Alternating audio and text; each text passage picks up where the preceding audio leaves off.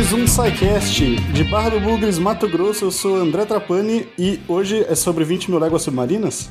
Sim, nós vamos chegar lá. Olá, pessoas. Aqui é Caio Ferreira, falando de Belém do Pará. E isso me faz lembrar quando um, um aluninho de primeiro ano perguntou se o Kraken existia. Crack, o crack existe. Infelizmente, aluninho. O Kraken Claro Neto, né? Que, o- claro que o Kraken Só piora. existe. Sei que começou, Guacha. Olá, queridos e queridas ouvintes do SciCast. Aqui é Rita Kojaski, oceanógrafa de São Paulo. E o Ramon vai brigar comigo se eu não falar do polvo Pou. Polvo, polvo. É o professor Polvo, né? Ele Não, adivinhava o era jogo o da Copa. É. Cara, Ah, eu que não não. assisto Copa, sei que era o da Copa. Falecido é povo povo. Fala pessoal Batuta, tudo bem? Eu sou o Werther Kroling de Nanuque, Minas Gerais. E aqui, ouve aqui o conselho do titio, hein? Polvo grelhado na brasa com azeite e batata ao murro. É uma experiência fantástica. Perdão, Rita. Catarina, que é Marcelo Guaxinim. E o bom cultista é um homem do povo. Boa. Muito, muito. Parabéns. Muito bom, muito bom. Obrigado. Aí eu queria estabelecer aqui que, na verdade, esse episódio é sobre cefalópodes. Mas falar polvo é mais legal. Povo, eu, eu falei antes, se, se o título fosse só Lula, o, o Lula, vida e obra, daria mais ibope. Porra, então a gente podia ter feito um monte de piada de Lula, então? É, dava pra fazer várias piadas de Lula. E dava pra, tipo, o que, que é Nautilus, irmão? Mó fita. É, Não é aquele canal Porra, de isso. review de jogo? Nautilus pra É, mim. então, Tem de Nautilus. novo, volta. É um É, sub- referência a 20 mil léguas. Pra mim é um submarino. Se você tivesse falado Aí, antes. Pra mim é um aí. podcast. Você está ouvindo o SciCast, porque a ciência tem que ser divertida.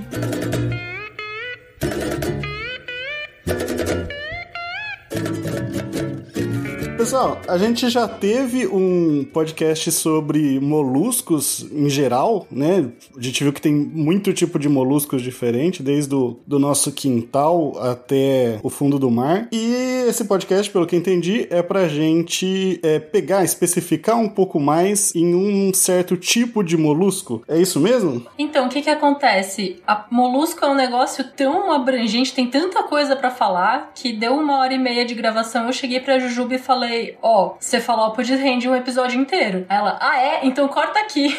Dito e feito, né? Estamos aqui pra isso. É sempre que dá pra ter mais pauta, por que não? Então aqui é uma pauta só de cefalópodes, porque não coube na pauta de moluscos no geral. Então a gente nem tocou no assunto. Cefalópode é um nome bem estranho, né? O que que significa, o que que é o cefalópode? Cefalópode vem de encéfalo, né? Cabeça, cérebro, céfalo e pod, que é pé. Então é essa criatura que tem cabeça-pé. Que tem um pé na cabeça. Exato, Kirby, basicamente, igual né? Lulas e nautilus. E qual o contrário de cefalópode? Hum? Gastrópode, né? Putz, eu não sei onde você quer ir com essa piada. Não, não, não, não, não, não, não, não. Vamos lá, só pra brincar Deve ser aqui. alguma coisa com cast, porque todo mundo é pod ou cast. Puta merda. Na pauta de moluscos, a gente falou também dos gastrópodes, né? Que tem os pés na barriga. Na barriga. aham, Né? sim. Agora, as nossas, as nossas é, é, atenções estarão voltadas para os cefalópodes, que os pés estão na cabeça. Então, Quem já viu uma, uma lula ou, ou um, um náutilo ou um polvo, né? Sabe? A gente tem aquela forma assim, né? Redondinha da cabeça ou compridinha da lula. E os pezinhos já saem logo ali, entre muitas aspas, né? No pescoço do bicho. O Kirby é um cefalópode, então, por essa definição? Não, não porque não fica claro se ele tem cérebro. É mesmo, esse detalhe eu não lembrava. Fãs da Nintendo, desculpa, tá? Ela tá brincando. eu, eu, eu achei ofensivo com o Kirby. Tadinho do Kirby. Não existem evidências. Tá, falando em quem não é cefalópode também, o Dave Jones não é um cefalópode, tá? Porque a- apesar dele ter tentáculos na cabeça, mas não são oito, né? É, E é polvos verdade. não têm tentáculos, polvos têm É, braços. perdão. E aí? Isso, isso, e isso. Porque aquela imagem, né, do. Então, do Dave Jones lá, ah, é o polvo, pirata polvo. Não, gente, ele não é um polvo. Porque. Não, é de fato. né, o Dave- não- A cabeça do David Jones tem formato de cefalópode, mas não é. Isso, mas Mesma não é. coisa com o. Mas eu gosto muito de usar o David Jones pra explicar o que é o sifão, porque ele pega o, o cachimbo e puxa a, a fumaça e sai pelo ladinho ali, pela, pela Puxa um buraco ali, e sai tipo. pelo outro, né? O que não é bem o que acontece com os povos, mas tudo bem, vamos, vamos lá. É porque eles não fumam, né? É, estatisticamente não. Se desse, ele fumava, eu tenho certeza. E aí eu anotei aqui que cefalópodes possuem um alto registro fóssil com mais de 30 mil espécies extintas, tendo hoje cerca de mil espécies vivas, exclusivamente marinhos, variam entre 3 e 7 centímetros de corpo. Se- Não, 3 centímetros e 7 metros, é verdade. Nossa, gente, eu escrevi essa pauta junto com a pauta de moluscos já faz 84 anos. E os braços podem chegar a 18 metros de algumas lulas colossais. Mas Rita, eu vou fazer uma pergunta que o Trapani ia fazer. Mas se o bicho tem um corpo todo mole, como é que ele tem registro fóssil? Me explica. Eu, eu não ia fazer essa pergunta, não. Finge que ia. Mas eu expliquei isso na pauta de molusco, porque todos os moluscos têm concha, menos os que não têm concha. Isso. Vamos le- só, só, só lembrar pro pessoal. E aí você tem os povos perderam a concha em algum momento e aí a gente não tem muito registro fóssil dos povos, mas o Nautilus tem aquela conchona bonita, espiralada, com a proporção de Fibonacci bonitinha, perfeita, impecável. É, as lulas têm aquela pena, né? Que é aquele, que é aquele vestígio de concha interna também. E polvo tem os bicos, né? Que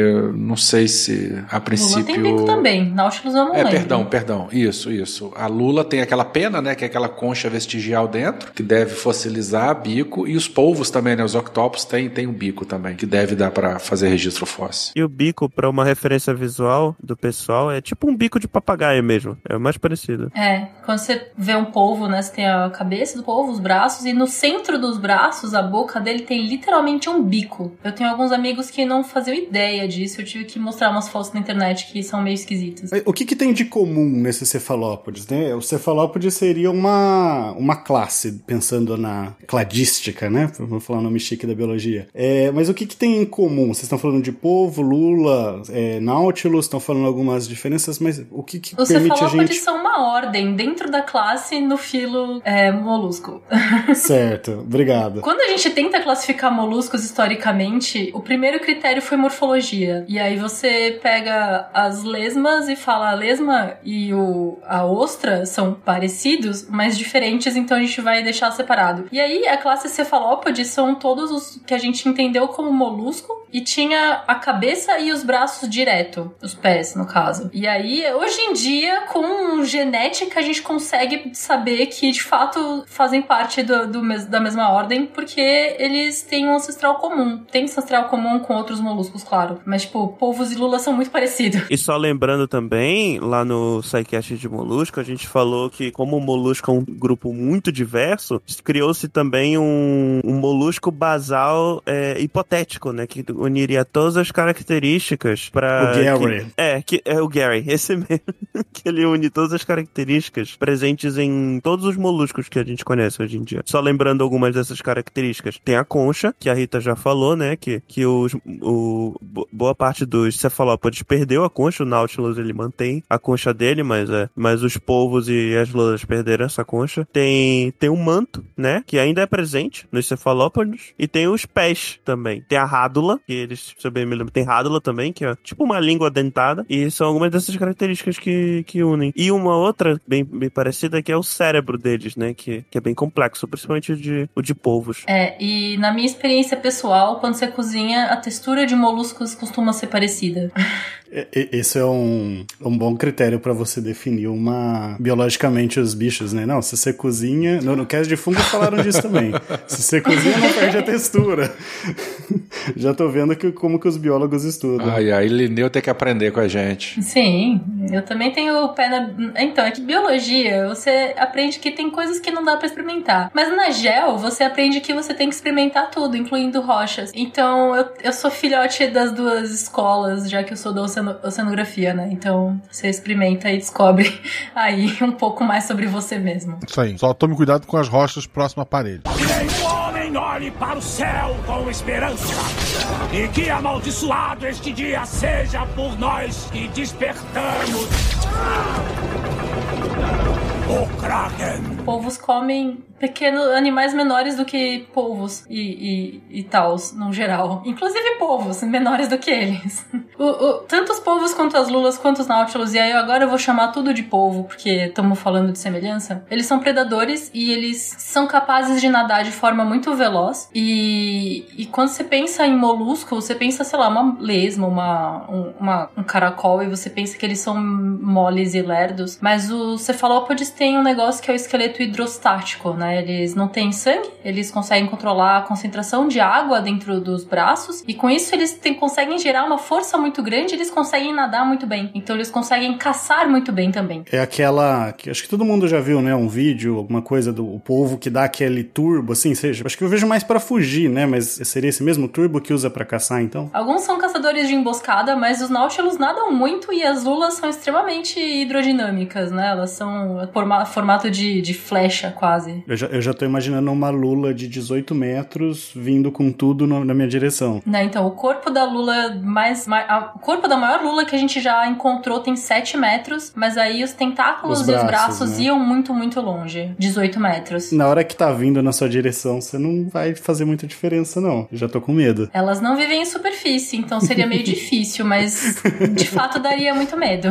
Não, imagina um cachalote, né? Rapidinho, deixa eu contar uma anedota aqui. Cachalote, né, cetáceo que caça a grandes profundidades é, e o alvo dele, deles, né, principalmente são essas lulas das profundezas. E aí você pega a imagem de cachalote com em volta da boca, assim, maxilar, na cabeça, tudo rasgado, tudo arranhado e, e os cientistas, o pessoal fala, né, que muito provavelmente é por conta dessa caçada às lulas, que eles abocanham a lula e as lulas saem, né, é, é, rasgando a- o tecido em volta da cabeça, Pra você ver a, a ferocidade e, e o tamanho desses bichos, né? É coisa louca isso. Sim, e na verdade a hipótese da existência de uma lula gigante chegou das marcações nas cachalotes mesmo, antes da gente ter encontrado uma inteira. Isso. E também no- no- nas várias é, décadas, até séculos, né, de histórias de criaturas marinhas também. E aí eu convido os ouvintes a colocarem no Google Imagens, né, cachalote Scar, né, é, que vocês vão ver várias fotos de, de- desses cachalotes aí, todo, todo, todo marcado é, durante seu, enfim, durante não, né, após esses eventos aí de alimentação, com o rosto todo lenhado. E assim, é, na superfície você tem algas e a produção de oxigênio e tal, mas os animais marinhos vão consumindo esse oxigênio e aí tem uma profundidade no oceano que tem o mínimo de oxigênio. E é a profundidade em que as lulas colossais e as lulas gigantes costumam dormir. E aí o que tá acontecendo? Tá acontecendo um negócio muito louco que com as mudanças climáticas, a distribuição desse mínimo de oxigênio tá ficando diferente no oceano, então as lulas gigantes estão indo parar em lugares que elas nunca foram antes, porque elas hibernam nesse, nessa profundidade, que é uma profundidade que as cachalotes não costumam ir. É, Ô Rita, essa zona de mínimo, ela tá ficando mais rasa, mais profunda, ou, ou- ou você sabe dizer? Ou não, Então, não- eu entendi que a zona do mínimo de oxigênio tá ficando mais larga. Ah, entendi, entendi, E aí, perfeito. tipo, em regiões que você não tinha muito, você tinha mais mistura, mas em regiões mais frias, que você tem uma coluna d'água mais uniforme, você não tem o mínimo de oxigênio direito. Então as lulas não chegavam lá. Como o mínimo de oxigênio tá ficando mais largo, elas estão se espalhando para regiões que elas não estavam, não, não chegavam antes. Olha aí, daqui a pouco elas estão na superfície. Daqui a pouco elas vão estar na superfície, quem sabe, não sei. Ó, fica a dica pra quem faz filme de tubarão aí, dá pra fazer uns de lula também.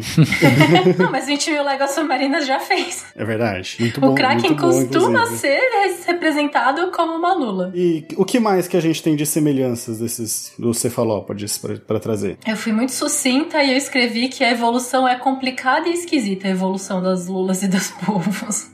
É, existem algumas pesquisas que estão saindo agora que indicam que os polvos podem editar as próprias fitas de RNA e se adaptar para mudanças do ambiente. Eles Jesus. escolhem as evoluções que eles vão ter na hora ali. Isso é bem interessante de, de estudar mesmo, né? É, eu, eu pus o link na pauta se quiserem cutucar depois, é esquisito demais. Depois o pessoal fala que, que, o- que os cefalópodes são alienígenas e, e, a, e a galera acha que não. Exato. Então, o que, que isso significa, né? Você tem uma capacidade de, sei lá, produzir. Vamos pensar um ser humano. Você tem uma capacidade de produzir hemoglobina X. E aí você vai morar num lugar que é muito alto. E aí, eventualmente, você vai se adaptando à altitude e você vai ter, sei lá, mais produção de hemoglobina para transportar mais oxigênio no seu sangue, porque tem pouco oxigênio no, naquela altitude. O povo pode fazer isso de um dia para o outro porque ele decidiu que ele vai mudar o RNA dele e ter uma capacidade maior de produzir o, o transportador de, de oxigênio qualquer que ele tenha no sangue dele. Que eu não, não acho que seja hemoglobina, mas eu não lembro.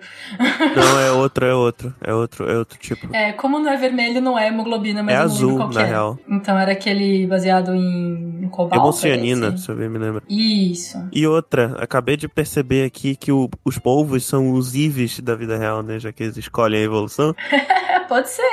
Então o Eve, na verdade, não é uma raposa, ele é um cefalópode. Exatamente. Olha só. É, os cefalópodes, por eventos da evolução, ficaram só em ambientes marinhos. Então não sabe escolher são- tanto assim, né? Não, talvez eles escolheram justamente. Eles viram os lagos, os rios e as- os estuários e falaram: é, Mas nope, né? Vou ficar Eles aqui viram- de boa. Viram um ser humano na Terra e falaram, não, vamos ficar aqui na água que tá melhor. É, aí os povos, os, os cefalópodes são predominantemente bentônicos, que são o bentos é são os animais associados ao fundo, eles costumam mais ficar em regiões arenosas, rochosas, com recife, não importa, mais associados ao fundo, mas não importa a profundidade. E aí você encontra cefalópodes tanto em recifes bem superficiais quanto em regiões abissais que você fala: "Ah, aqui é uma região abissal que não deve ter nada. Vou pôr uma câmera". E aí aparece um cefalópode. Não é tanto pela profundidade, então, né? Ele fica no fundo, seja esse fundo raso, seja uma região um pouco mais. com menos metros de profundidade, seja no realmente lá no fundão. Ser- Seria isso? Exatamente, isso. O que mais que a gente tem de semelhança ainda? Reprodução com a fêmea sendo fecundada internamente e botando ovinhos. E, e é comum a mamãe polvo ter cuidado parental com os ovinhos dela. E ela cuida dos ovinhos até eles eclodirem. Ou ela coloca eles no- num lugarzinho bem bonitinho, bem escondidinho e deixa lá. Se os- vocês viram o, o Dr. Polvo na- no o documentário? Não, não quis Eu vi. falar, falando que, é, que tem final triste. Ah, é que é, é muito estressante você ser uma mãe polvo e estar cuidando dos seus ovinhos. Então, é muito comum as polvas falecerem é, logo depois que os polvos eclodem, porque durante todo o processo de cuidar e do, da, aspas, gestação dentro do ovo do- dos polvinhos, ela não come. Ela tá lá cuidando 24 horas por dia e ela morre de estresse. Fazendo uma analogia, né, Rita? Seria como se fosse a reprodução dos salmões, né? Que eles saem do ambiente é, de água salgada, vai para o ambiente de água doce,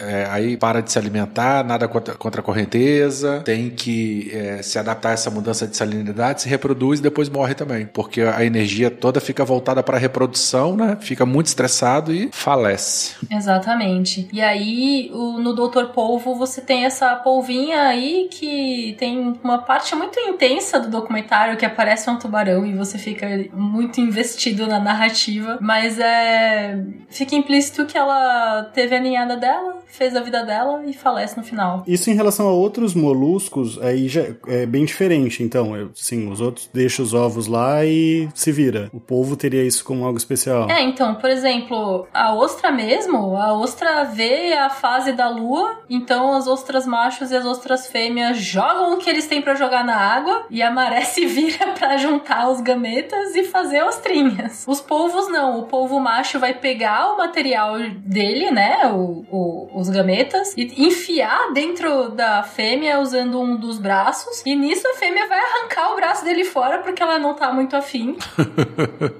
E o polvo macho vai ter que recrescer aquele braço lá, porque só um dos braços serve pra fazer isso. Parece divertido. Você falou do salmão, mas pra mim é tipo aqueles pais que deixam de viver pra cuidar filho, de humano mesmo, sabe?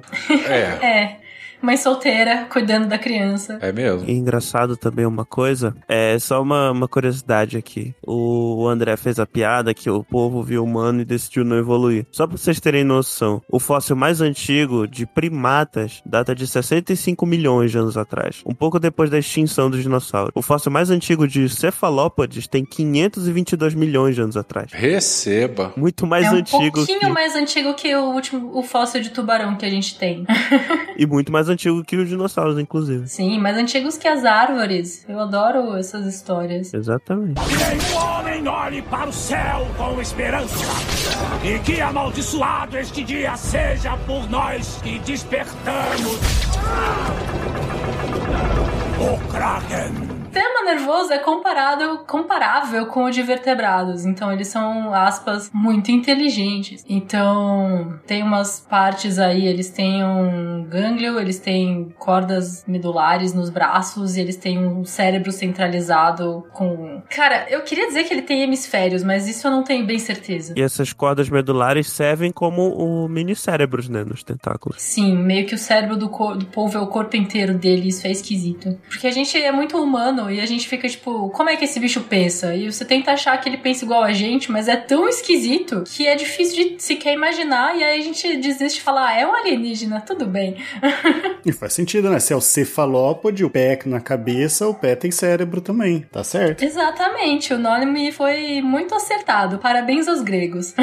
e aí eu descobri que o sistema nervoso dos cefalópodes evoluiu algumas vezes, do tipo a gente encontra grupos diferentes que evoluíram coisas parecidas, sabe? É uma evolução convergente. E essa, essa questão da inteligência que você falou, realmente, assim, tem até no senso comum essa ideia do povo ser, ser inteligente, ou pelo menos pra mim chega muito essa ideia, né, de animais inteligentes, aí sempre aparece o polvo. É, é que aí você pensa, né? Qual o critério de inteligência? A gente usa critérios humanos pra determinar a inteligência de animais. Então você tem. Ah, o labrador, o cachorro, tem inteligência de uma criança de 3 anos. Ah, os corvos têm inteligência de uma criança de 7 anos. Porque você põe problemas na frente dos animais e vê como é que eles resolvem. O povo é esquisito, porque depende se ele tá com vontade de fazer as coisas. Então tem histórias, anedotas. Então a gente vai acumulando histórias e juntando elas e falar e fala, tipo, gente, eles são inteligentes. Olha, se o bicho é preguiçoso, já indica muito inteligente, inclusive. Exato, tem história de um polvo que sempre cuspia água numa lâmpada que incomodava ele e fazia a lâmpada queimar. Então ele sabia fazer isso. Tem uma história também de que vários povos. Foi registrado esse comportamento em vários povos que às vezes eles batiam em peixe só porque sim? Cara, não duvido.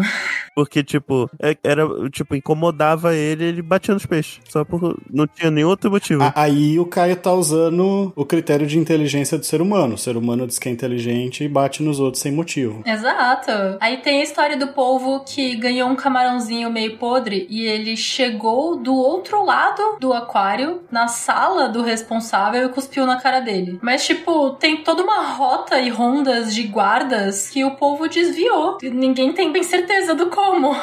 O bicho é inteligente, tá enganando todo mundo aí. É, e não só isso, por conta do esqueleto hidrostático que eu tinha falado, polvos conseguem passar por qualquer fresta que passe o bico deles, né? Então ele enfia a ponta do bracinho, aí vai pondo mais água do lado de lá da fresta, e aí eles vão passando. Então quer dizer que dentro da água eles são muito móveis, mas fora da água, na superfície, eles ficam achatados, porque a gravidade é uma força que eles não estavam esperando. Então eles não são muito bons pra se mover fora da água. Eu pensei que ia falar malemolente. É, pode ser também malemolente, é uma boa palavra.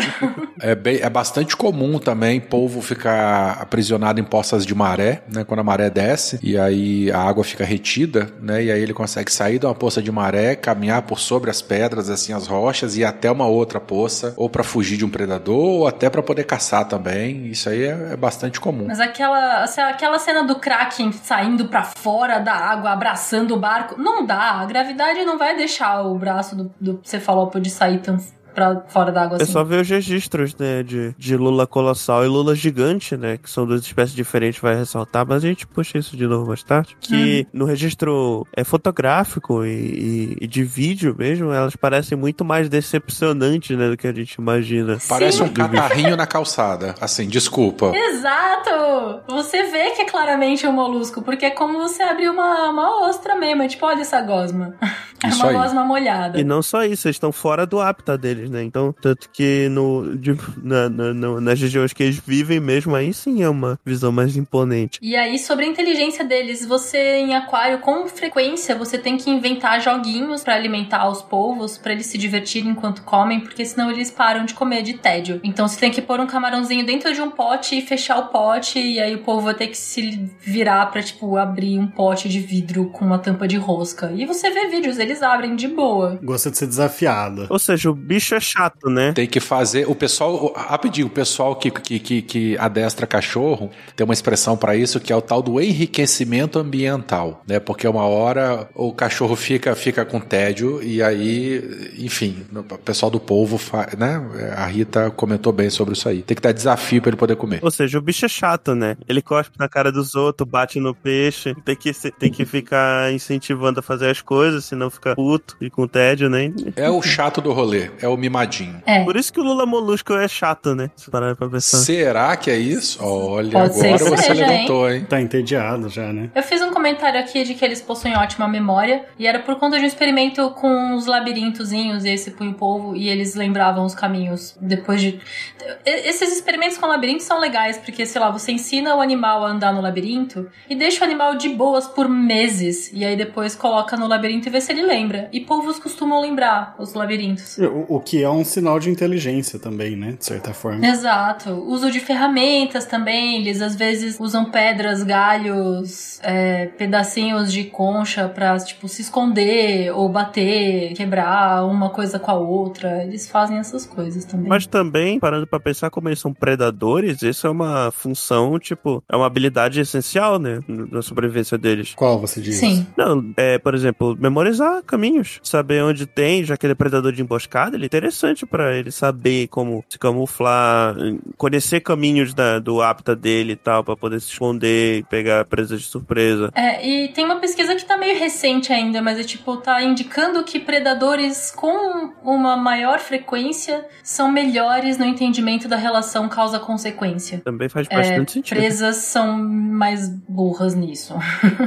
então é mais difícil de adestrar uma vaca do que é de adestrar um cachorro. Jesus, perdemos um tanto de ouvinte agora. Mas tudo bem, faz parte. Tadinha da vaca. Não tô dizendo que é impossível, viva seus sonhos. Mas é mais difícil. Ou seja, ouvinte, não desista de, de criar a Clarabela, né? É, faz aí, faz a sua mimosa, ela vai fazer cocô onde você treinar ela, tá tudo bem. O cara não imagina. Ia ser uma beleza treinar uma vaca pra já cagar na horta. Aí você não precisa ficar juntando, fazendo adubo. Sem pisar nas coisas da horta. Sem pisar nas É, coisas da claro. horta, de preferência. Sem comer também, sem, né? sem comer a horta, exato. Esse é o pior problema, na real, né? Ela chegar e comer a outra. Tadinha da hora. Aí, isso me lembra um vídeo que eu vi uma vez da, da, da mulher gravando e a vaca que entrou na, na cozinha dela. E ela falou: Não, minha filha, não é pra entrar aqui não. E a vaca lá dentro da cozinha. Olha só, meu, meu, eu tinha um cavalo e se eu falasse sai, ele saía, porque ele achava muito que era um cachorro. Tá vendo? só? Mas aí, voltando aqui, polvo e lula tem tinta, e a tinta é um composto multiquímico que varia de espécie para espécie. E aí, quando o polvo e a lula está se sentindo ameaçado, ele vai jogar uma nuvem de tinta na sua cara e sair pela, pela porta dos fundos, correndo desse predador horroroso, que pode ser com frequência uma mão humana. Tinta essa que é o nanquim, né? Não, nanquim é feito de Não? carvão. Não, então eu falei besteira. Mas não tinha o esquema de pegar tinta de, de, de polvo pra, pra, pra caneta também, antigamente? Ou, ou não? Eu tô falando besteira. Eu não vi isso aí, não. Porque Então deixa, na- então eu falei besteira. Que eu saiba, ela estraga fácil e fica com um cheiro horrível. É, o que faz sentido. E esse é um- também um comportamento que é muito clássico, né? De cefalópode. Todo mundo já. Todo mundo que sabe alguma coisa de polvo já, já tem isso na mente, viu algum desenho, algum documentário, né? É, A imagem que eu falei, que, que para mim é muito comum do povo dando turbo, geralmente é solta a tinta, dá aquele turbo e foge, né? Acho que todo mundo já viu uma um vídeo, uma imagem desse tipo, que é bem clássico quando a gente pensa em polvo, né? Mas, e tem mais alguma característica comum que vocês querem comentar antes da gente entrar nas. entrar mais em cada uma dessas espécies? A capacidade de, de, de mudar a, a pigmentação da pele, né? Todos eles têm. Todos eles têm? Lula também muda, ela, ela consegue. é, é, ela consegue mudar padrão, assim, da pele. Ah, e varia de espécie, justo, sim. As sépias também conseguem. Sépias são interessantíssimas, porque às vezes em acasalamento assim, né? um- Uma, do- metade do corpo ela finge que é uma fêmea, outra metade ela finge que é um macho, assim, pra poder tentar confundir é, é, é, potenciais rivais e tal. Bastante interessante. E eu lembro de um amigo meu contando como é que ele pescava polvo. Ele pescava polvo e ele falava ali na lateral do barco, ele, eles põem umas luzes piscando e, e ia e colocavam uma vareta com um anel de alumínio, de metal na ponta. E aí eles balançavam na água e o povo, o que, que é isso aqui? E abraçava. Tadinho A pesca de lula também é, é feita assim, né? Com isca luminosa. Os pescadores eles vão, preferencialmente quando não tem lua, e aí coloca o lampião na frente do barco e tal. As lulas chegam à superfície, algumas têm bioluminescência, então dá, dá pra ver direitinho aquele, entre muitas aspas, né? Aquele enxame de, de, de bioluminescência assim na flor da água. E eles vão com pulsars grandes assim e acabam pegando a lula. Essa pesca é muito comum no litoral do Rio de Janeiro, principalmente na região de Cabo Frio, Arraial do Cabo, onde tem ressurgência costeira. É bastante bonito de se ver e bastante gostoso de se comer. Fica aí o registro. E aí é outro indicativo de inteligência, porque eles são curiosos. Curiosidade é um indicativo de inteligência, mas você fica aí, tipo, pô, bichinho, isso foi meio burro, mas tudo bem. A inteligência matou o gato, né? Não tem um negócio assim? Curiosidade, Curiosidade. pô. A curiosidade. Ué, mas curiosidade é, é um- é um, um, né? Como a Rita falou, é uma característica de quem é inteligente. E também Sim. curiosidade é um aspecto bem associado com predadores, né? Não se vê muito, muitas presas curiosas. é- é Muito pelo contrário. Na verdade, presa, qualquer sinal de, de anormalidade já foge. É, aí eu não tenho tanto certeza, porque vacas são bem curiosas. Mas também são animais de bando, né? Ajuda um pouco. Ah, mas são presas. Pois é. Refutei aqui. Eu, eu aprendi que na biologia tudo depende, né? Vocês estavam falando do, Exato. dos povos é, usar luz pra caçar, né? E eu vi aqui na pauta, eu lembro de ter ouvido algum SciCast já que comentou isso, que os olhos dos, do- dos cefalópodes, os olhos dos povos são bem, são muito bons também, né? Sim. Os olhos da lula gigante são considerados os maiores olhos do reino animal. Inclusive, bom reiterar, a lula gigante é maior que a lula colossal, porque a gente encontrou lá depois. Então a gente achou a lula colossal e falou, nossa, isso é o maior animal que tem. E aí depois veio o maior, e aí a gente ficou, putz, o colossal já, já pegou nome, vai ter que ser outro. Se bem que eu lembro de ter visto que elas têm tamanho equiparável, só que é, a proporção do corpo é diferente. Então, proporcionalmente, a lula gigante é maior, assim, em relação ao corpo. Mas, a- Uhum. mas, por exemplo, a colossal, ela tem a, a nadadeira da do- dorsal, assim, tipo, ela é maior na colossal do que a na, na lula gigante. Tinha uma relação de peso também. Uhum.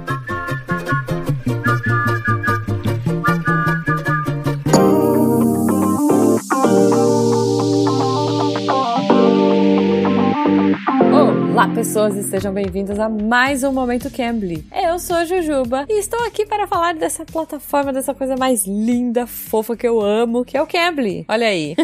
Se você, ouvinte, sei lá, tava super distraído, mergulhando com polvos, descobrindo que eles têm bico, ou sei lá, o que você estava fazendo, não tem problema, não tem problema, eu explico para você, ouvinte. o Cambly, essa plataforma maravilhinda que vai conectar você, independente do seu nível de inglês, do quanto você sabe ou do quanto você quer saber, né? Olha só, se é business, se é Yelp, se é TOEFL, para que que você quer o inglês com um tutor que vai te ajudar nisso. Então, sei lá, de repente você fala assim: "Ah, não, só queria aprender a pedir umas coisas quando eu for viajar ou saber onde é o banheiro, é, né? Enfim, só conseguir trocar uma ideia ali, você vai conseguir. Não, eu quero fazer uma entrevista de emprego e tem que ser tudo em inglês, e aí eu preciso me preparar para isso. Tem tutor lá também. Ah, eu vou tirar meu IELTS, eu vou tirar meu TOEFL. Cara, relaxa, lá tem tutores preparados para atender você em qualquer necessidade que você tiver e o mais legal de tudo, a qualquer hora que você precisar. Então assim, eu ouso dizer que você com certeza vai encontrar um tutor a qualquer hora do dia. Então assim, cara, vai sem medo e assim, arrasa. Escolhe por sotaque, escolhe por país, escolhe por assunto. Você vai com certeza ser contemplado aí com um tutor muito legal. Eu adoro, né? Tem, tem até um esquema lá que você pode clicar no botãozinho, eu acho muito legal esse também, para os mais ousados aí. Você clica no botão e é meio que é uma roleta. Sei lá, você clica e fala, quero assistir uma aula agora. Você clica, ele te conecta com um tutor online naquele momento e aí você se joga para conhecer esse tutor. Então, assim, além de você ter todo o controle que eu tô te dizendo, né? De poder escolher, olhar, assistir o videozinho do tutor, é, ver as áreas que ele aborda, ver que temas que ele tem, ver o nível que ele atende. É, tem tudo isso. Você pode agendar com antecedência. Você não precisa entrar lá e ver se tá online ou não. Você agenda com antecedência. Você pode ter tudo isso. Ou uma coisa que eu acho muito divertida de fazer, que é isso. Você clica lá e fala, quero, quero fazer uma aula agora. Pá! Ele te coloca com um professor. E isso é muito legal. E é muito bom também para quando você tá treinando a sua conversação e treinando seu listening, né? Assim, poxa, vou, vou aprender aqui. Então, as aulas particulares são muito legais. Lembrando que também tem aulas em grupo, tem aula para criança, é, agora tem aulas em grupo para iniciantes também. Então, assim, gente, tem de tudo nesse Cambly. Então, corre lá, conheçam o Cambly se vocês ainda não conhecem. Shame on you guys. Mas assim, vai lá, faz o seu cadastro e aproveita, porque o Cambly é fantástico. Aliás, eu fiquei super feliz hoje porque meu professor me elogiou, falou que eu sou que meu inglês tá muito legal, tá muito bacana. Eu falei que eu faço Cambly há um tempo, ele falou: "Ah, dá para ver". Assim, olha, eu fiquei, fiquei me achando. Mas é isso, gente. Quando eu entrei no Cambly, eu tinha muita dificuldade, eu tinha muita vergonha. Eu não queria falar porque eu achava que assim, ai, que feio, eu vou errar. Gente, tá tudo certo. O professor vai te corrigir de um jeito muito fofo, de um jeito muito simpático. Eles perguntam antes, né? Assim, você quer que eu te corrija a cada erro? Você quer que eu deixe tudo pro final? Eu já fiz todas as modalidades, assim. Professor que corrige na hora, professor que corrige no fim, professor que só corrige as coisas mais graves que você tá falando e deixa o assunto fluir. Então, você vai encontrar o seu jeito bacana dentro do Cambly. E para isso, o Sr. Cambly tá fazendo uma promo relâmpago para você, ouvinte. Então assim, planos de 136 que estavam estão saindo a 74 por mês para uma hora de aula por semana. Sério, aproveita, entra aí no post desse episódio, clica no link e você vai automaticamente receber um desconto. Então, os planos do Cambly estão saindo por 74 reais por mês. Gente, vocês têm noção? Para uma hora de aula por semana. Mas assim, corre e aproveita porque essa promo só é válida pelas próximas 48 horas, tá bom? Então entra lá, clica no link que vai estar no post e aproveita essa promo, que sério, Tá, tá, valendo muito a pena. E aí, para deixar vocês aqui com um pedacinho da minha aula, eu mostro para vocês eu aprendendo a diferença entre field, né? Porque eu fui falar pro professor que área que eu trabalhava dentro da psicologia aqui no Brasil. E aí eu falei é, theme, acho que eu falei tema, ou eu falei subject, alguma coisa assim. E aí ele foi super gentil e me explicou que a gente fala field na nossa área de atuação no trabalho. Então fica aí um trechinho da minha aula para vocês e a gente se vê na semana que vem. Instead of saying the word theme, we would probably use field. Field. Okay. Field okay. Yeah. Oh, okay. yeah, I have. Often when we translate directly from one language to the other, Yeah. not the most common way of using it. Although it makes sense, of course, and I've Mhm. completely understood what, what you're saying. Um, Okay. It's just more popular, probably would say Okay. field. Yeah. Field. Sorry, to Uh, go back to the what um, field of psychology do you work in? You told me neuro.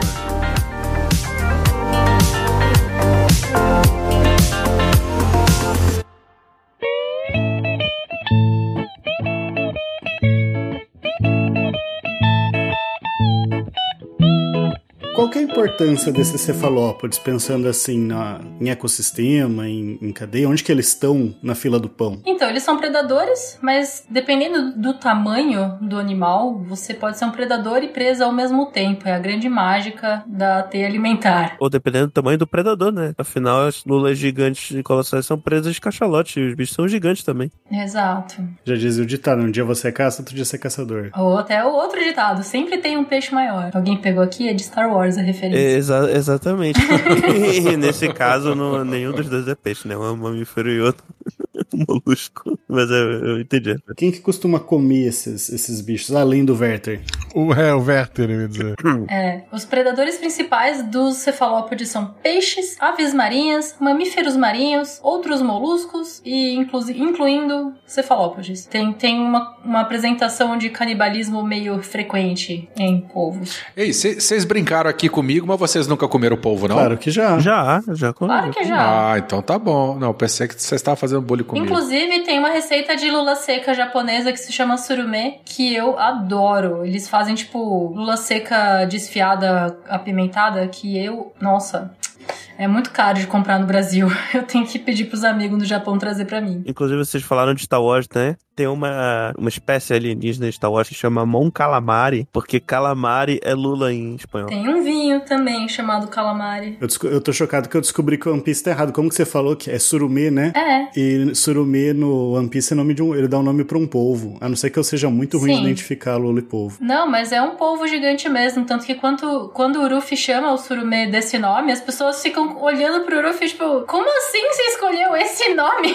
Você tá chamando esse polvo gigantesco de lula seca? E o Uruf, sim, é o nome dele agora. Excelente arco da sereia. É só o Ruffy sendo o Ruffy. Exato. Ele vai ser o rei dos piratas, então a gente tem que obedecer. Mas a importância. É difícil perguntar qual a importância desse animal. E você fica, pô, todos os animais têm a sua importância, você tá querendo rejeitá-lo? Eu não sou muito fã dessa pergunta. É, mas no caso, o nicho principal dele é, é predador. De- Da cadeia alimentar é ser predador, né? Tipo, ajudar a, a controlar certas populações e tal. Basicamente isso, mas que nem a Rita falou. É, às vezes é uma pergunta meio é, simplória no sentido de que parece que o animal só é em função daquilo. E não é assim que, que as coisas funcionam na natureza. Eu fico meio tipo, não, pera, você quer que eu responda a importância desse animal para o capitalismo? Sabe? Eu fico.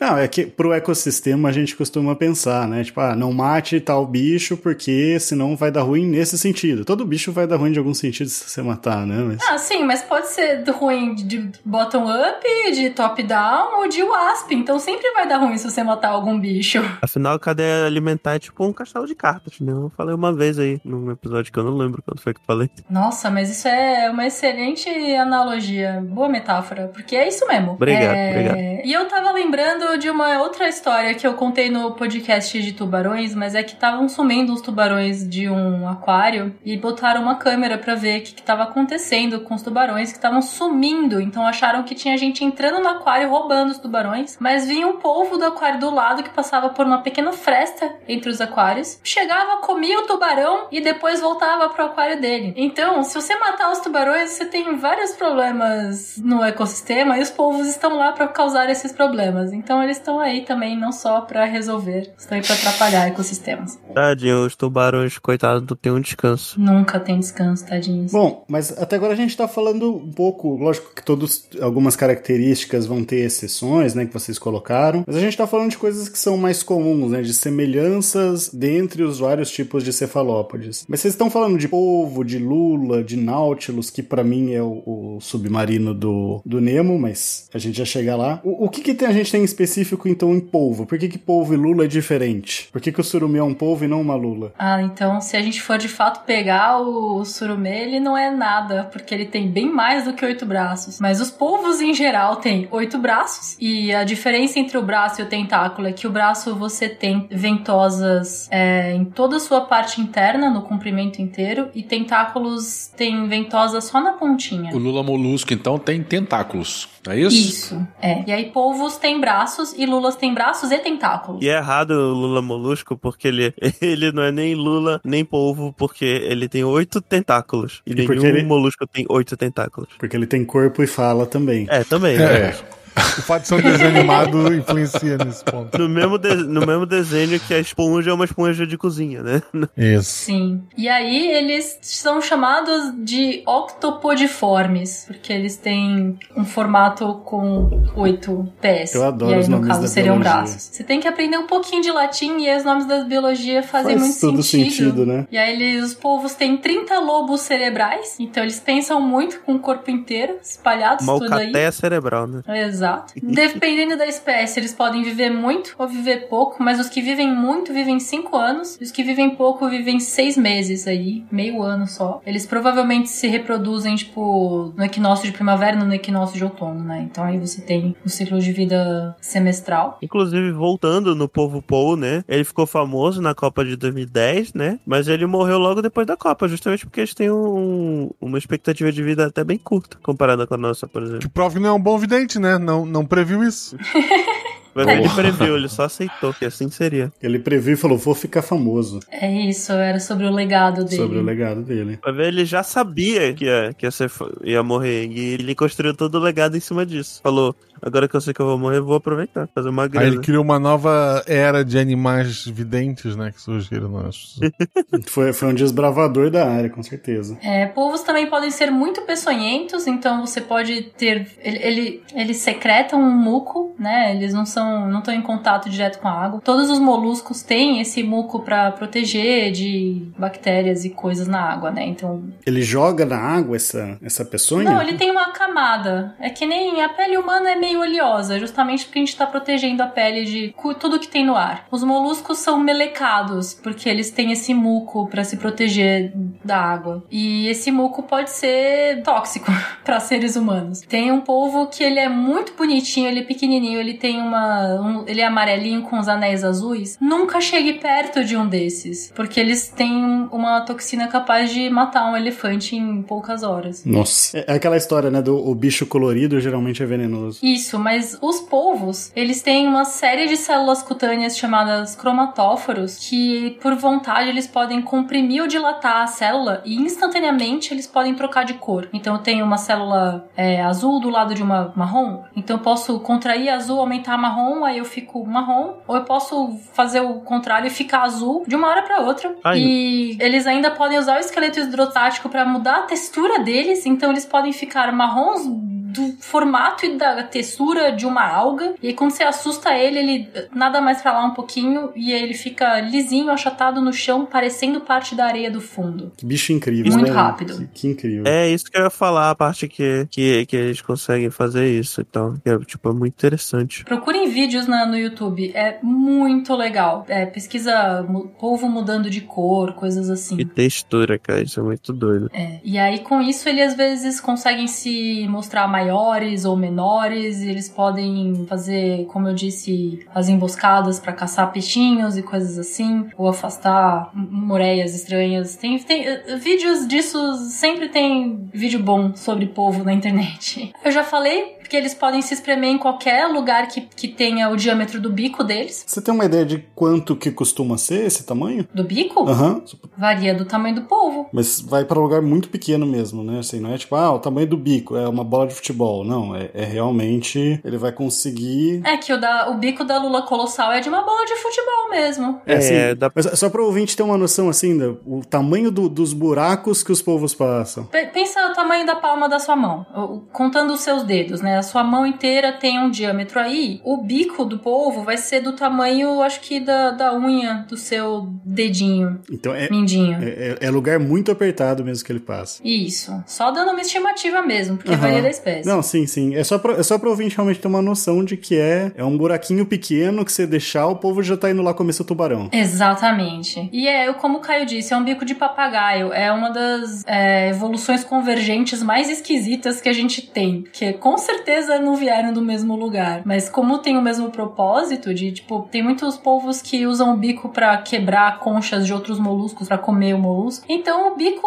tem a mesma funcionalidade que um bico de papagaio. E aí acabou evoluindo pro mesmo formato, porque a pressão, é, a, a pressão evolutiva causou isso. Mas é um bico de papagaio pequenininho. Não, Bico de periquita, então. interessante demais, gente. Olhe para o céu com esperança. E que amaldiçoado este dia seja por nós que despertamos. O Kraken. E, e que mais, assim, polvo muda de cor, tem veneno, né, é peçonhento, passa por micro buracos, tem cérebro no corpo inteiro, o que mais que ele faz? Tem sistema circulatório fechado com três corações, um pra manter a circulação do sangue no corpo e dois pra manter a circulação na região, na região das brânquias. Ou seja, o, o, o Kakuzu do Naruto também era um pouco. O, o Lula Molusco não é, uma, não é uma Lula, mas o, o Cacos do Naruto era um polvo, tá. É, tem, tem, tem tinha cinco corações, pô. Porque assim, como é biólogo, depende. Qual é seu critério? Ô Rita, o, o, Ha- o Hachan é um polvo do One Piece? Ele é um homem-peixe. Mas ele é um Ah homem lá. polvo? Ou, ou, ou, ou tem problema também nesse? Ele é um tritão, tá certo? Não, não, não. Tritão são sereias e sereias e homens-peixes são coisas diferentes em One Piece. Ah lá. Mas sim, o Hachan tem oito braços, contando as pernas dele, que é braço também. E usa ferramentas, né? Você falou que polvo usa ferramenta. E, sim, ele faz takoyaki. Ele faz, ele é canibal além de tudo. É sim, canibal, é tá, tá batendo, tá batendo. E aí eu queria falar aqui que dentro do grupo dos octopodiformes, você tem os vampiroteutes. Vampiroteutes é um, um animal que quando você tem os braços do polvo, você não tem os braços soltos, eles são conectados com uma membrana. Então o animal parece literalmente um guarda-chuva. E aí, os vampiroteutes não só tem a cabeça é, parecida com a de polvo, porque afinal de contas é um polvo, mas ele tem duas orelhinhas que ele usa meio que como uma nadadeirinha para conseguir se movimentar um pouco melhor. E é muito bonitinho. E aí tem um vídeo que viralizou na internet uns anos atrás de um, um de fundo que ele é vermelho sangue e ele tem nos lugares do lado das ventosas na parte interna do braço umas garras. Então ele ganhou o nome de Vampiroteutes Infernalis, porque parece do demônio. Esse vampiro tem alguma coisa a ver com vampiro mesmo ou é só coincidência? É com vampiro mesmo, porque ele tem cor de sangue. Tipo, ah, tá. Ele é bem vermelho. E aí, depois de encontrar o Vampiroteutes Infernalis, a gente foi descobrindo que existem vários animais que são classificados como Vampiroteutes, porque acabaram que têm o mesmo formato. Ah, tá. Animais diferentes que o pessoal dava o mesmo nome, então. É, então, você pega, você pega, ah, tem o lobo, Canis lupus. Aí tem o cachorro, Canis familiares. Putz, é a mesma coisa, vai ser Canis lupus mesmo. Mas é cachorro, não é lobo. Ai, mas a gente tá tentando manter um critério aqui, amigo. Vamos lá, segue, vai na fé. Então a gente chamou o primeiro de Vampiroteutes porque era vermelho, e aí o segundo já tinha o nome do primeiro, então a gente chamou de Vampiroteutes também, mesmo sendo branco. Entendi. Mas aí não era Infernalis, era outro, o- outra espécie, que eu não decorei o nome, desculpa. Esses epítetos, pra mim, nada supera de alguns macacos amazônicos, né? Que tem o Aluata Belzebu, o Quiropote Satanás. Tipo, Uau, só, só nome muito bom. E eu gosto desses nomes mais criativos, porque o mar às vezes tem uns organismos que você fica tipo, é sério que esse é o nome do animal? Sabe qual é o nome? O nome científico do urso polar é ursos marinhos. É muito chato, né? Boring.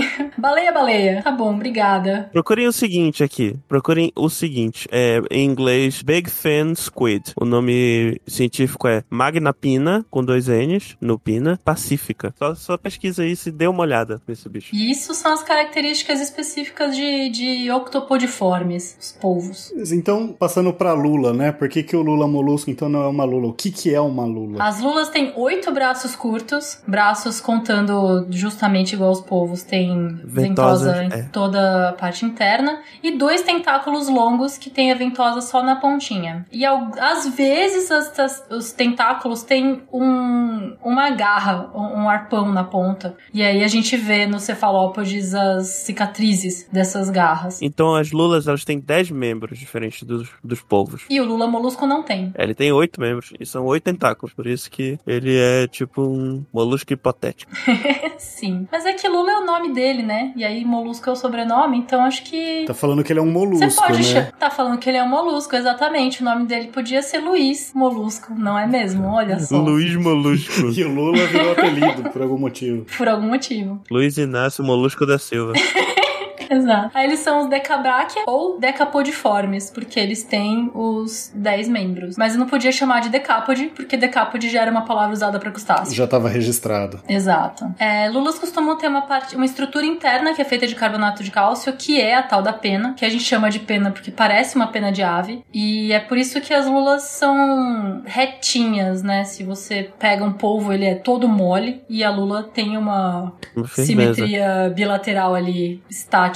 Isso que seria, a- a- entre aspas, a concha da lula? Isso é a concha da lula, sim. Só que ela é interna, né? Uhum. Que, que o polvo, Né? no caso, não tem, né? Vocês falaram, o polvo não tem, por isso que é até difícil achar fóssil, mas a lula então teria essa concha interna. Isso. Aí os decapodiformes têm umas seis ordens diferentes que incluem é, algumas, alguns animaizinhos que, que você fica tipo, ai que bonitinho. Tem um negócio chamado cuttlefish, que, que é o, o, o- a cepida, que é uma, umas lulinhas com orelhinha que costumam ter, sei lá, uns 3 centímetros e são muito bonitinhas e usados como mascote às vezes por aí. É só Aí lembrar tem a- daquele amigo Lulinha do Nemo, no Procurando Nemo, na parte da escola. Isso! Aí tem a Spirulida, eu escrevi um monte de nome aí, os principais grupos da- das lulas, mas eu não tenho muitos exemplos desses animais. A Bobtail Squid, na verdade, eu tinha. Eu tô vendo o nome assim, Bobtail Squid é um nome muito engraçado, porque, sei lá, eu tô imaginando ela com uma cauda de Bob Esponja. Não, Bo- pior que Bobtail é, é um tipo de lince, né? Mas é um- uma, uma lulinha muito, muito, muito pequenininha, bem coloridinha e bem perigosa. Vocês viram a, a que eu falei? A Big Fan Squid? Big Fan, como é que é o nome? É fim de nadadeira, então os lulas com grandes nadadeiras. E parece uma pipa horrorosa do, do demônio. É, tem uma imagem, tem um vídeo famoso dela que tá verde, né, por causa do, do infravermelho pra enxergar no escuro. Parece um, um vídeo fake de alienígena, cara, de tão bizarro que o bicho é. Não, gente, ela é aquele alienígena da Guerra dos Mundos de Tom Cruise. Mas, Exatamente. e, e não é só isso, parece uma pipa com oito rabiola. É muito Sim, estranho. sim. E, tu- e- e sabe uma coisa engraçada? É que parece que ela tem te- é, braços gigantescos, né? Mas não é. Os braços são curtos. O que ela tem são filamentos que saem desses braços, que são longos. Pronto, já vi uma ilustração aqui de uma, de uma lula dessa com, com, com um esqueleto também de gente e a coisa bastante aterrorizante. Exato. É muito, muito, muito doido. Pensando em Lula, em aterrorizante, quando a gente pensa em Lula, muita gente lembra da Lula gigante mesmo, que vocês tinham comentado, né? É uma referência bem grande de cultura pop, inclusive. Isso, a lula gigante, ela tem de 10 a 13 metros, é a lula mais comprida que tem. E aí você tem a lula colossal, que é menor, que tem de 9 a 10 metros, mas ela é mais pesada, chegando a quase 500 quilos. 500 quilos é muita coisa, hein? Pra um molusco ainda. Dá um belo filé, hein? Dá um belo anel de lula. Meia tonelada. É. Eu E ia. aí a lula colossal tem os maiores olhos já registrados. Eles chegam, eles têm de 30 a 40 centímetros. E tem muitas, muitas pesquisas feitas com os olhos de lulas pra entender como é que eles funcionam. Imagina tu, de- tu na água e ver um olho desse tamanho. Tá certo que vai estar num bicho gigante. Tu já vai estar super a- assustado de ver um bicho gigante. É, pensa, 30 centímetros, tamanho de uma régua escolar básica, né? Tipo, é Exatamente. É um o baita olho. de um olho. É um olhão. Já comeu esse, Werther? Ah, não, ainda não. Quem sabe um dia. Eu pensei que o Werther ia falar, imagina o tamanho do anel de Lula. Ô, rapaz. Não cabe nem na Mas acho frigideira. que não é comestível, não. Nenhuma das duas espécies. Ge- Geralmente é ela que come os outros, né? Exato. Tem isso. Deve ser muito insosso, deve ser muito musculoso, sacou? Mas não tem músculo. Não, você entendeu o que eu quis dizer. Deve ser muito. É, porque no anel de lula a gente Fibroso. come é, é fibroso, fibroso. E aí eles têm aqui, ah, porque são olhos que funcionam com um lobo óptico e estão tentando entender como é que o bicho enxerga, já que o cérebro tá nos braços. É, e como é que o animal interpreta o que ele enxerga e o que, que ele é capaz de enxergar com esses olhos. A gente não sabe nem se eles conseguem ver cor. Vocês me corrijam se eu tô errado, mas eu imagino que assim, tendo cérebros nos tentáculos, eles são muito mais táteis do que visuais, né? Então por que, que um olho de 30 centímetros? Ah, pra, pra ficar bonito na cabeça, né? Senão fica estranho. Imagina um bicho Toma. gigante sem olho.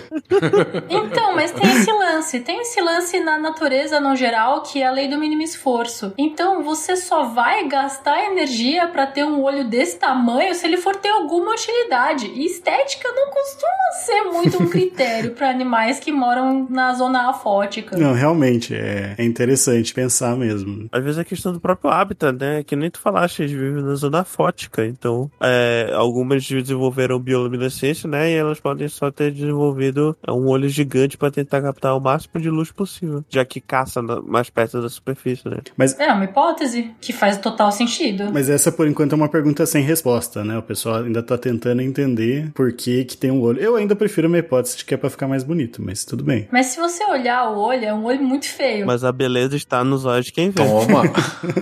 Os critérios das lulas colossais não são do meu gosto pessoal, de fato. Beleza tá no olho da Lula. Não faz meu tipo. Que nenhum homem olhe para o céu com esperança. E que amaldiçoado este dia seja por nós que despertamos.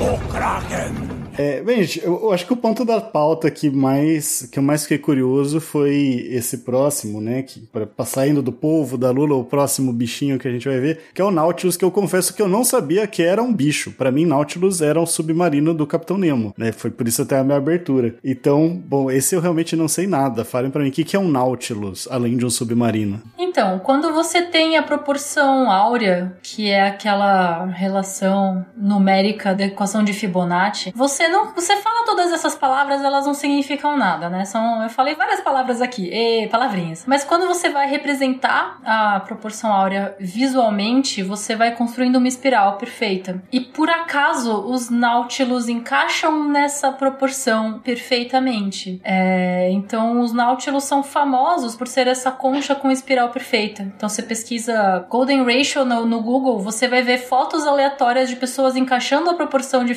a curva de Fibonacci e o Nautilus em coisas da vida. Então, ah, olha esse ator, ele tem essa bunda bonita, então pega a proporção áurea e encaixa na bunda dele e fica bonitinho. E essa curva é da concha do Nautilus, que ficou famosa por isso. Mas o Nautilus é, é quando você vê, é uma concha que chega. Eu não anotei, mas existem os Nautilus que chegam aos 40 centímetros de, de comprimento total, que saem os tentáculos da ponta. É tipo uma concha que parece uma concha de caracol mesmo, com os bracinhos saindo ali, e eles têm bem mais do que 10 braços. Eles têm uma multitude de braços. Ninguém conta quantos braços. Deve ter gente que conta, mas aí você distingue as espécies. Você falando assim, eu acho que eu até já vi realmente a imagem do Nautilus, né? Com essa descrição dá pra ver bem. Eu só queria comentar que eu tenho é, uma disciplina minha que é de direito constitucional que eu tô dando. O grupo, a, a imagem do grupo é a foto do Alexandre de Moraes com a proporção áurea na careca dele. Olha só. É, a proporção áurea também é muito usada para fazer pôster, porque o seu olho com frequência vai começar da parte superior esquerda da, do pôster e descendo numa espiral até chegar no meio, na parte inferior esquerda, que é o ponto de interesse. Então é, é bem comum você ter a proporção de Fibonacci como estratégia de design para diagramação de posters. Inclusive, vale dizer que a minha banda favorita, Tool, tem uma música que eles incorporam alguns conceitos da sequência de Fibonacci na música. E é no meu álbum favorito, que se chama Lateralus. E não tem nada a ver com a pauta, só com Fibonacci. E é isso aí. E qual, qual que é o nome da música? Lateralus. Ah, a música também, tá? Achei que era o nome do álbum. Tem. É, é, o padrão vocal do vocalista, quando ele começa a cantar, ela, ele segue em parte a sequência de Fibonacci. É uma boa Que ele música, vai, inclusive. toda vez que ele canta, ele começa com uma sílaba, depois vai pra uma sílaba, depois duas, Duas, quatro, quatro, oito, é, e, e assim por diante. Aí depois volta pra não ficar muito gigante, mas segue É esse pedir padrão. demais pro editor ir colocando isso à medida que você vai falando? Ou ele vai querer me bater? É, é, a música tem nove minutos, né? Você vai querer botar Não, tudo. só essa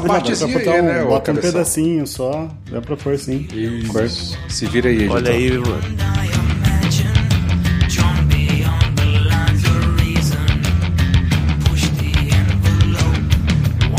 Consegui botar o- tu no SciCast, minha vida. Ah, não, quem a conseguiu vida. fui eu, Ou né? não, Porque eu que né? dei a ideia. É verdade, Depois ou não. você me agradece. Ou toda a tua fala foi cortada. Pois é, também. Se- se Tem fosse- essa possibilidade. É, se fosse na OPEX, o editor só ia colocar um áudio falando assim, não. É.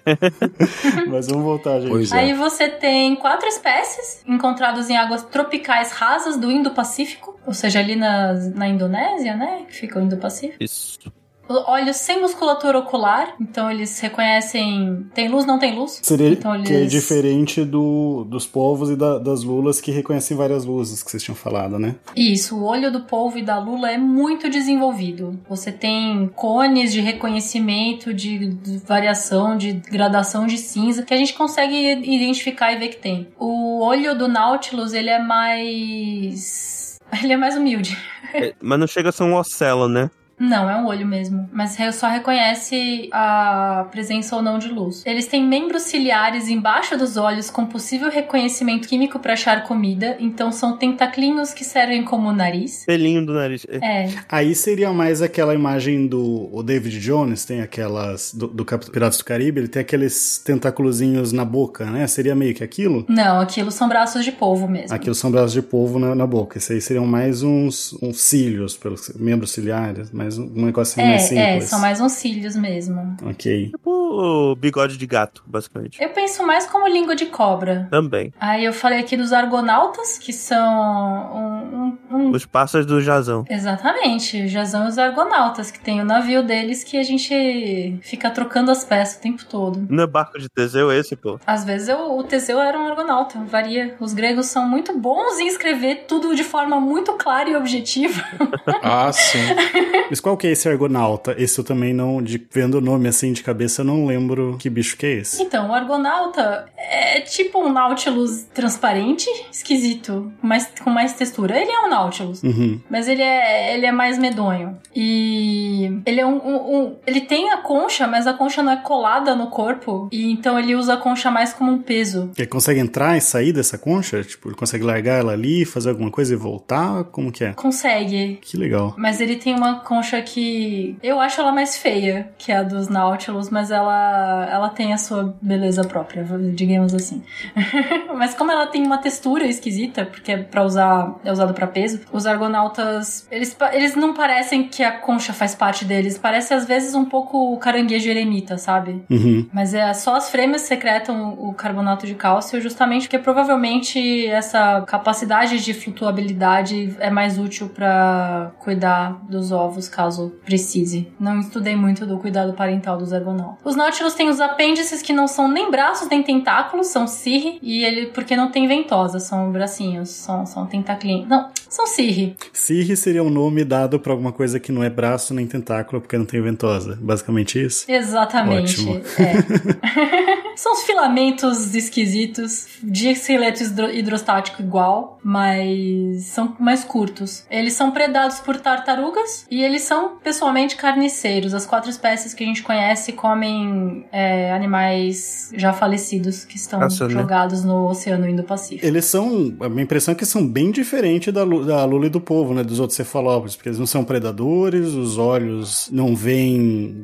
variações de luzes, a, a própria concha, né? O povo. Não, bom, aí cada um é de um jeito, né? O povo não tem concha, a lula tem por dentro, e esse aí já tem mais aquela concha mais tradicional de molusco. É, os Nautilus têm uma concha bem, bem bonita, na verdade. Então, e aí eu vou falar umas especulações. Os Nautilus, eles são, aspas, um pouco mais primitivos, né? Porque o proto-molusco tinha concha. Uhum. Então, você perder as conchas é um negócio que aconteceu mais pra frente na evolução. E o registro fóssil tem uma quantidade insana de conchas de Nautilus. Tinha muito Nautilus antigamente. Então, provavelmente, durante as mudanças que houveram no planeta Terra nos últimos. Quanto que o Caio disse? 400 milhões de anos? 522 milhões. 522 milhões de anos, os Nautilus que tiveram sucesso para sobreviver nas variações climáticas foram os carniceiros. Uhum. Então sobraram esses e eles são. Eles chegaram nesse modelo ótimo e esse modelo ótimo deu certo até hoje. Então eles são, aspas, menos evoluídos, mas eles são perfeitamente adaptados. É, é, no sentido que eles estão mais pra trás na cadeia evolutiva, né? Eles são evoluídos no sentido que são adaptados às condições, mas por isso as aspas, né? Mas eles Isso. eles estariam mais próximos, seria um elo entre os, os, os cefalópodes e os outros moluscos, né? Porque eles são mais parecidos ali, até a forminha de, a ideia de ter uma concha e tudo mais. Isso, isso, é essa a ideia. É aquela ideia de que, teoricamente, as estruturas do corpo deles não seriam tão complexas quanto de outros organismos que a gente chama de mais derivados, né? Que tiveram que passar por mais processos evolutivos para atingir a estrutura que eles têm hoje em dia. Mas, mas também é aquela, aquela velha máxima, né? Tipo, não se mexe em time que tá ganhando. E é basicamente isso. Uhum. Funciona pra evolução também. Exatamente. Voltando aos tubarões, porque eu amo tubarões, vou falar deles pra sempre. Os tuba- o tubarão, com, com o formato que a gente tem hoje, tem 450 milhões de anos. Então, tecnicamente, ele é mais evoluído, porque ele obteve sucesso com o formato dele há 450 milhões de anos, sabe?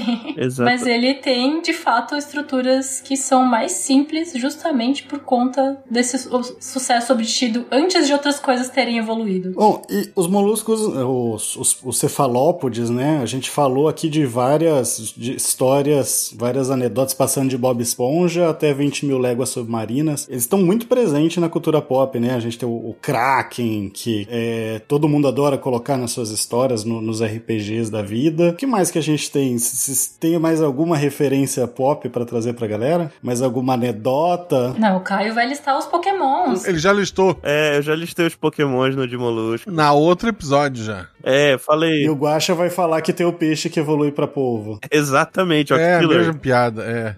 Tem, o- tem o Cutulo, né? Tem, tem o Cthulhu. Tem o Cthulhu. O Cthulhu, no texto original do, do Lovecraft, Lovecraft. ele descreve que tem uma cabeça de cefalópode. Ele escolhe essas palavras em específico. Então pode ser o Vampiroteutis. Tô dizendo aqui, senhores.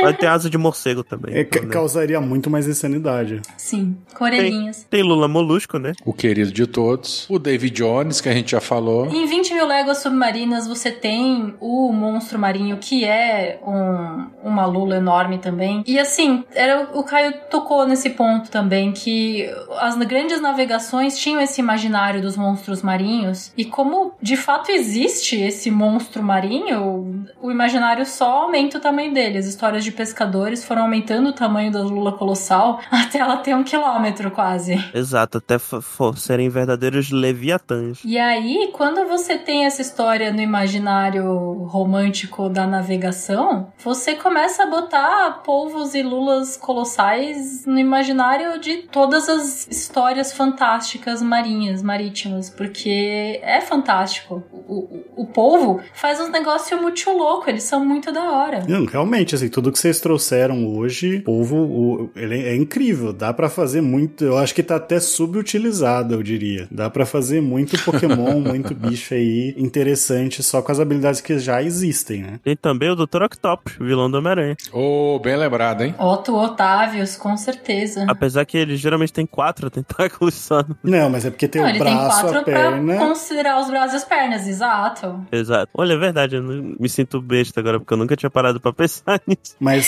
mas a- as ventosas são só em quatro. É, as ventosas são em quatro, é, é realmente com os braços e pernas viram oito, é, é realmente. É porque Octopus é o, o apelido que o JJ deu pra ele. O JJ não é biólogo. Exato. É porque chamam o Homem-Aranha de inseto toda hora, né? Então. Exato. E ele também não tem quatro braços. E aí? Por que não chamam Octopus de aranha? Não entendemos. Pois é. O importante é que hoje a gente aprendeu que onde passa o bico, o Cutulo entra. Exato. Ah, também tem aquele inimigozinho do Mario, né? Os bloopers, que são as lulinhas nas fases da água. Sempre tem uma lulinha. Que são lembra? horríveis de matar, né? Sim. Só não são pior do que aquele peixe que corre atrás. ah, o peixe, o peixe é canalha. Aquele peixe é, é canalha. E eu gosto muito de um mangá chamado Caçando Dragões, que ele é um slice of life, ou seja, é um mangá que você segue a rotina de personagens, não tem muito uma jornada pra seguir, mas é nesse mundo em que as pessoas têm dragões nos céus, mas aí você vai ver os dragões, os designs são inspirados em animais marinhos, em cefalópodes, em é, lesmas do mar, né, que são gastrópodes, você tem coisas que parecem crustáceos, plânctons voando nos céus, e os protagonistas é, moram nesse zeppelin que caça dragões. E ele é muito bonito. Tem um anime feio em 3D na Netflix, não vejam, leiam o mangá que está sendo publicado no Brasil. Fica a recomendação, então. Em Hunter x Hunter ele é um sniper. Eu só gostaria de falar também que falar de tentáculo e mídia japonesa é um negócio complicado. Nossa, sim, um dos primeiros. Uma das primeiras artes de, de, de, de tentáculos ne- nessa conotação aí é do século XV. É uma gravura de uma mulher e um polvo fazendo coisas aí que você fica tipo, não, não tô vendo isso certo. Acabei de achar isso aqui. E não é século XV, é século XIX, 1814. Século XIX? Eu achei que era de 1600 e qualquer coisa. É 1814, é um Hokusai. É, é do Hokusai mesmo? Então É. tá bom. A regra 34 faz parte da Constituição do Japão. Sim. Caraca, Agora parou, né? agora, Agora parou. Acho que já- a, gente, a gente já encerrou o cast algumas vezes. Exatamente. Fechou então? E eu acho que é isso que eu tenho pra dizer sobre cefalópodes. Eu acho também.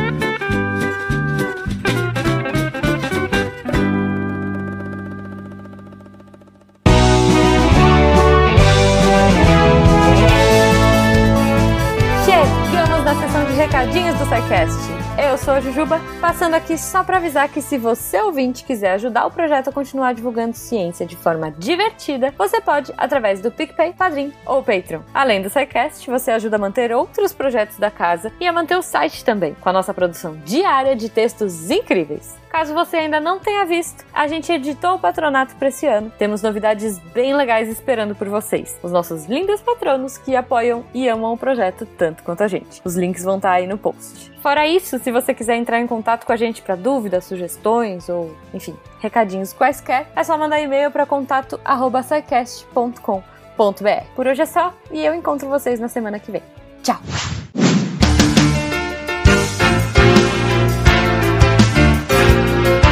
Atenção para o informe semanal dos textos da semana. Só que antes de falar dos textos, eu queria passar um, um recadinho. No dia 8 de agosto, terça-feira, saiu um cast que eu participei lá com o pessoal da OPEX, da One Piece X, né? Para quem gosta, gostou dos casts aí de sistema político em One Piece, também teve mais recente o de engenharia de materiais em One Piece. É, esse é bem na, nessa pegada, mas eu fiz lá exclusivo com o pessoal que é sobre liberdade em One Piece. A gente discutiu um pouco alguns conceitos filosóficos de liberdade a partir do Ruffy, né, e também do Barba Negra. O cast, bom, eu não vou ser modesto, não, ficou muito legal, ficou muito bom. Eu gostei bastante de ter gravado. O pessoal do Apex sempre maravilhoso. Então vai lá conferir, vai prestigiar, deixa um comentáriozinho falando que veio pelo SciCast, para eles me chamarem mais vezes, porque eu gosto de participar, né? É, mas vamos pros textos e essa semana a gente começou com redatora nova. E sempre que ele lembrete, eu sempre adoro quando tem redator novo, com ideias novas. Então, se você também quiser se tornar redator, redatora do Deviante, ajudar a tornar a ciência mais divertida, manda um e-mail para contato@scicast.com.br, igual fez a Ana Rita Hertal, que escreveu o texto Alexitimia, a relação entre o cérebro e as emoções, em que ela vai tratar dessa condição, né, alexitimia, e de certa forma de como que as pessoas com alexitimia processam as emoções, percebem as emoções. É, vai lá que ela vai ser muito mais precisa nessa terminologia e o texto realmente está bem interessante. E já aproveita para ver na quarta-feira o texto do Túlio Monegato Tonheiro, juridicando. Quero processar. E agora? É um complemento, de certa forma, ao, ao cast 549, que o Túlio abordou várias, né, respondeu várias perguntas sobre direito do consumidor. E aí, nesse texto, ele vai dar um manual prático do que fazer se você tem uma demanda, em especial uma demanda em relação a relações de consumo, né? Então ele vai explorar como que entra no, faz uma reclamação no Reclame Aqui, no Procon e até se você precisar entrar com um processo, quando você pode fazer com, sem advogado, algumas dicas nesse sentido. Aquele texto, tanto para você que está precisando aí de uma demanda de consumidor, todo mundo eventualmente vai precisar de alguma coisa, quanto um texto bom para guardar o link para mandar para aquele amigo, aquela amiga que precise eventualmente também é, esteja com algum problema. E falando em consumo, em com relações de consumo, na sexta-feira o Augusto Cainelli traz o texto Um Guia Prático de Como Beber Vinho Sem Ser um Babaca. Introdução, parte 1. E é o primeiro texto de uma série aí que ele vai tratar desse tema, né? De, de como apreciar bem um vinho. Eu já vou falar aqui, já vou adiantar que é muito fácil. Você dá uma cheiradinha no vinho, mexe um pouco a taça, dá mais uma cheirada, faz uma cara séria, olha, olha pro horizonte, fala, hum, tem um leve aroma frutado com de madeira. E aí, né, mas aí eu acho que aí você vai estar sendo um babaca. Então vai lá ver o texto para ver realmente como que vai. E não é só isso, tá, gente? O texto tá bem rico, explicando sobre a origem do vinho, da uva, várias questões é, históricas e, e, de muitos assuntos. Tá muito multidisciplinar o texto. Então vai lá curtir. Esses textos e mais você encontra em www.deviante.com.br. Eu sou André Trapani, processando as minhas emoções depois de beber um bom vinho e apagando a luz da Torre Deviante. Se a ciência não for divertida, tem alguma coisa errada. Tem que ser divertida. A coisa mais divertida que tem é a ciência.